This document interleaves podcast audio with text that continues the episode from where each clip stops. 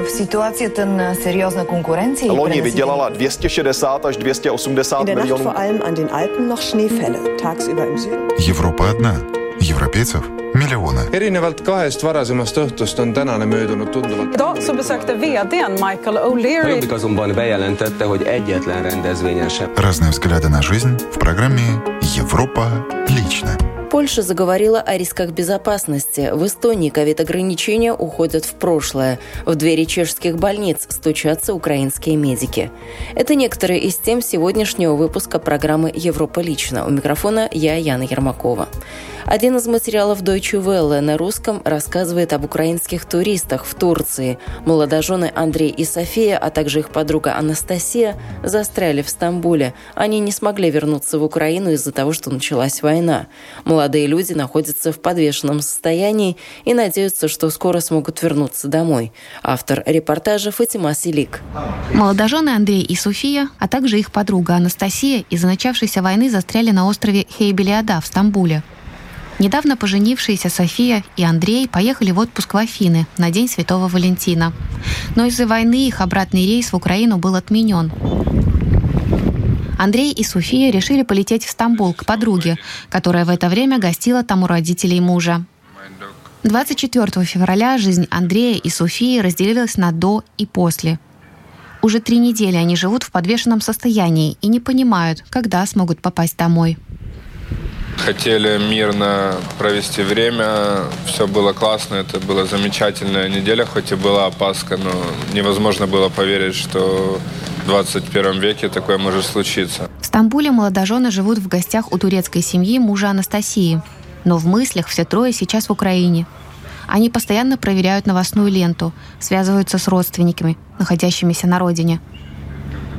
Мой папа пошел в тероборону. Чтобы вы понимали, насколько наш народ не хочет жить под оккупацией России, моему папе 50 лет, он решил пойти, он не военный, он обычный, биз- обычный житель, занимается бизнесом. Анастасия тоже приехала в Турцию в отпуск, навестить родителей своего турецкого мужа. Но из-за начавшейся войны она тоже не может вернуться домой. Первые дни мы не могли спать. Мы постоянно пытались связаться с родными. Я хочу попросить людей остановить эту войну, потому что в этой войне никто не победит. Анастасия особенно сильно переживает за своего младшего брата Диму. Сейчас я в Киеве, очень страшно, потому что не знаешь, проснешься ты завтра или нет. Я не хочу умирать, я слишком молод для этого, я хочу жить. Умирать мне слишком рано. Андрей, София и Анастасия хотят как можно скорее вернуться в Украину и увидеть своих родных и близких. Продолжаем программу и сейчас к новостям Финляндии. Президент Финляндии Саули Нинисто предостерег Финляндию от вступления в НАТО. Это не прошло незамеченным мировыми СМИ, однако не обошлось без уточнений. Подробности у журналиста телерадиокомпании «Юля» Любови Шалыгиной. Президент Саули Нинисто в британском издании Financial Times рассуждает о позиции Финляндии в отношении НАТО. Согласно Нинисто, перед финнами стоят два варианта – вступить в НАТО или усилить оборонное сотрудничество со Швецией и США. Президент опубликовал в Твиттере просьбу исправить ошибку в заголовке, которую допустило издание. Согласно оригинальному заголовку, вступление Финляндии в НАТО сопряжено с большим риском. После того, как канцелярия президента обратилась к Financial Times, журналисты изменили заголовок. И теперь он гласит «Финляндия в разгар дискуссии о НАТО предупреждает о рисках эскалации в Европе». От новостей Швеции к новостям Чехии. Украинские медики стучатся в двери чешских больниц. Спасшиеся от войны врачи и медсестры ищут, где они могли бы продолжить профессиональную деятельность. И хотя чешские стационары действительно нуждаются в медперсонале, немедленный прием на работу украинских врачей и сестер невозможен, подчеркнул глава Чешской врачебной палаты Милан Кубик. В странах Евросоюза действует универсальная система подготовки медиков. Для работы в чешских стационарах иностранцу необходимо хорошее владение чешским языком и прохождение квалификационного экзамена, продолжает журналист русской службы чешского радио Антон Каймаков. В настоящий момент нет данных о том, сколько спасающихся от войны украинских врачей и медсестер нашли себе пристанище в Чешской Республике. Никакой соответствующей базы данных не создавалось.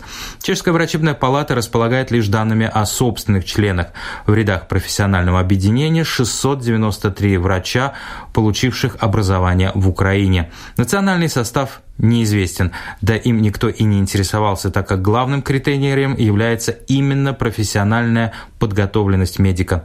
Универсализация системы обучения врачей и медсестер в странах Евросоюза позволяет гарантировать определенный уровень подготовки. Украинские медицинские вузы этому стандарту не подчинены, чем и вызвана необходимость сдачи экзамена. Skládají takzvanou aprobační zkoušku a tady je určitě...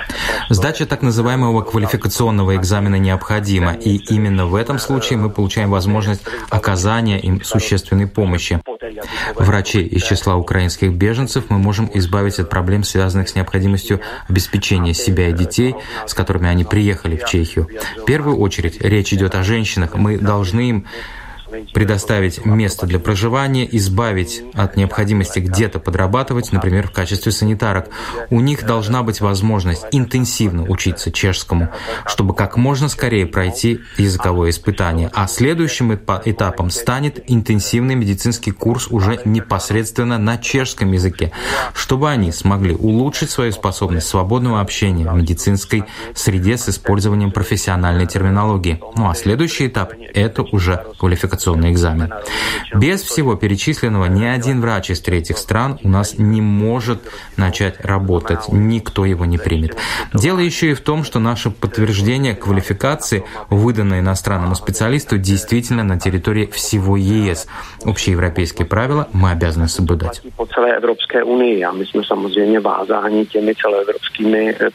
Как быстро оказавшиеся в Чешской Республике на правах беженцев украинские врачи могут пройти этап подготовки, сдать экзамен и включиться в работу. Tak já si myslím, že se to dá, dá do, roka, do roka stihnout, ale musí se. Я думаю, что справиться можно в течение года. Необходимо только немного изменить наши собственные условия.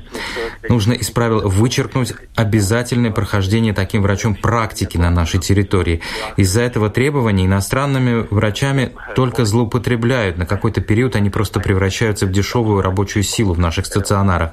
Надо помнить, что в данном случае мы не говорим о выпускниках медвузов, а о взрослых людях, которым просто надо овладеть языком и сдать экзамен. Просто доказать, что предъявленный ими диплом настоящий, а не купленный где-то на блошином рынке. И мы должны им в этом помогать. Я уже несколько лет подряд в рамках работы в Чешской врачебной палате добиваюсь, чтобы государство создало необходимую систему стипендий и гарантий для иностранных врачей, желающих работать в Чехии и ЕС. Začal tento systém organizovat, aby dával těm lidem státní stipendia záruku. Одновременно Милан Кубок исключает возможность допуска к пациентам врачей с недостаточным владением чешским языком, даже если бы им помогали коллеги-медики, свободно разговаривающие на украинском. Я вам otázku, a vy byste šel k lékaři, s kterým se nedomluvíte. А вы бы обратились к врачу, с которым нельзя нормально договориться? Мы отвечаем за жизни людей, а в таком случае компромиссов быть не может. Единственное, что возможно, так это воспользоваться услугами украинских врачей непосредственно непосредственно в рамках специальных лагерей для беженцев, где они могли бы предоставлять медицинскую помощь своим согражданам. Однако это исключительный вариант. Если мы предполагаем, что часть этих врачей захочет у нас остаться и далее работать, и мы хотим, чтобы они полноценно влились в наше общество, они оказались в категории граждан второго сорта, мы должны им помогать. Если мы будем заставлять их работать на менее значимых позициях, это не помощь. Они должны в полной мере использовать свою квалификацию. Pracovali na nějakých podřadných pozicích, ale aby nejdříve mohli využít svoji kvalifikaci. Уверен глава Чешской врачебной палаты Милан Кубек. Напомню, вы слушаете программу «Европа лично». Продолжаем и сейчас о новостях Эстонии ковид-ограничения уходят в прошлое. После отмены ковид-сертификатов, снятия ограничений на количество участников мероприятий и продолжительность работы развлекательных заведений, в силе осталось только одно обязательное требование – ношение масок. Когда обязанность может стать рекомендацией и насколько смягчение ограничений упростит работу предприятий. Журналист русской службы эстонского радио Александр Семенов обратился за комментарием к министру предпринимательства и инфотехнологий Эстонии Андресу Сютцу. А что касается масок, тут э, тоже уже завязалась дискуссия, если можно так сказать, потому что бывший глава э, научного совета Ирия Луцер сказала, что маски пора бы сделать добровольно, люди все равно не соблюдают эти ограничения, носят их или на подбородке, или просто рот закрывают, или просто шарфом прикрываются, что это уже не работает. Но действующий глава научного совета Тоева Маймец сказал, что все-таки маски отменять рано. Была ли проведена черта, когда маски можно будет отменить? И где эта черта? То есть это уровень заражения или как это все будет выглядеть? Это не обсуждали, когда маски можно делать добровольным, но мы попросили научный совет, чтобы они сделали нам анализ и предложения, когда мы можем изменить и эту правило.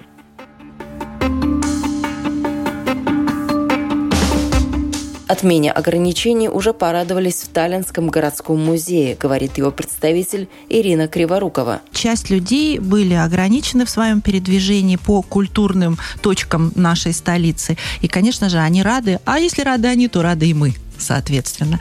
Да, действительно, теперь никто вас не будет проверять на входе на наличие QR-кода. Ну и в качестве информации еще сообщу такую важную новость, э, что э, филиалы, все филиалы городского музея предлагают посещение для беженцев э, с Украины бесплатно. У них есть единая карта, и надо будет вот ее предъявить вместе с ну, документом, удостоверяющим личность. Вот так что мы всех ждем к нам в музей, у нас много есть чего посмотреть. Вот и очень рады солнцу и отмене ограничений. И завершаем программу материалом русской службы польского радио. Сейм Польши принял закон о защите Отечества. Документ предполагает увеличение расходов на оборону с 2% от ВВП до 3% и расширение войска польского до 300 тысяч человек. Профессиональная армия численностью 250 тысяч и еще 50 тысяч – это войска территориальной обороны. Кроме того, будут упрощены процедуры закупки вооружения за границей. Польша сейчас также оказывает помощь Украине, в том числе военную. Эксперт-международник Анджей Таляга обратил внимание на вызовы национальной безопасности Польши в эти дни – No podobnie jak całe NATO, znaczy to jest postrzegane jako ten przeciwnik, który... Как и НАТО в целом, Польша рассматривается Россией в качестве противника, который вмешивается в российские дела. В данном случае Польша, оказывая поддержку Украине, подвергшей вооруженной агрессии со стороны России, якобы нарушает российские интересы. Да, Польша оказывает Украине не только политическую поддержку, но также предоставляет конкретную материальную и логистическую помощь, в том числе в виде поставок товаров военного назначения и определенных видов вооружения. Таков кремлевский нарратив, который имеет свои последствия в виде конкретных угроз в адрес Польши и других стран НАТО на восточном фланге – нет сомнений, что нападение России на Украину негативно повлияло на безопасность Польши. Военные действия непосредственно у границ Польши ухудшают обстановку безопасности и усугубляют факторы риска.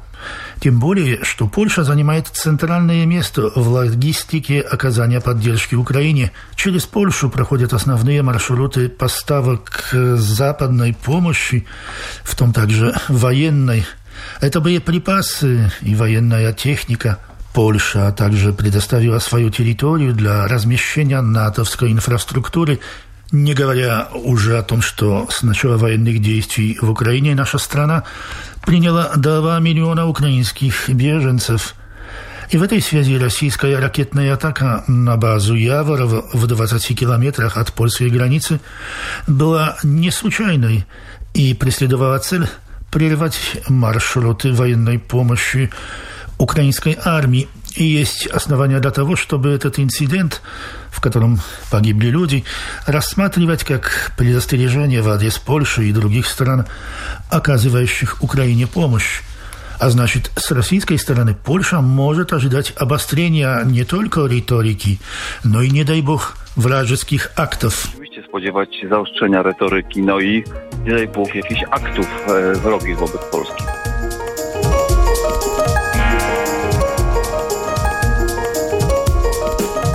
Напомню, это был эксперт-международник Анджей Таляга. В эфире русской службы польского радио он комментировал вызовы национальной безопасности Польши.